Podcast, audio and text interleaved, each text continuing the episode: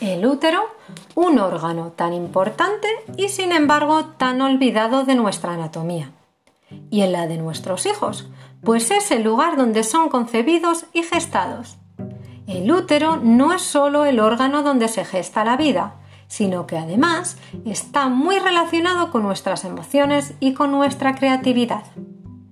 ¿Te has parado a pensar cuántas veces tenemos tantos pensamientos negativos sobre el útero? La menstruación, el parto, la menopausia son momentos de nuestra vida que socialmente están llenos de connotaciones negativas.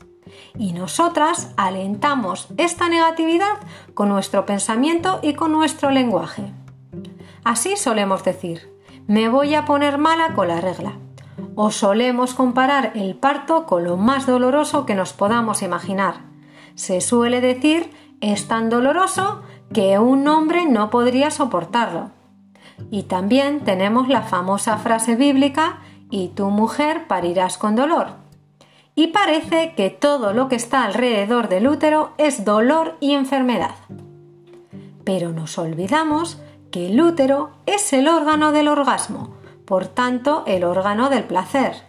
El útero es el órgano de la creación y de la creatividad, y además es un músculo.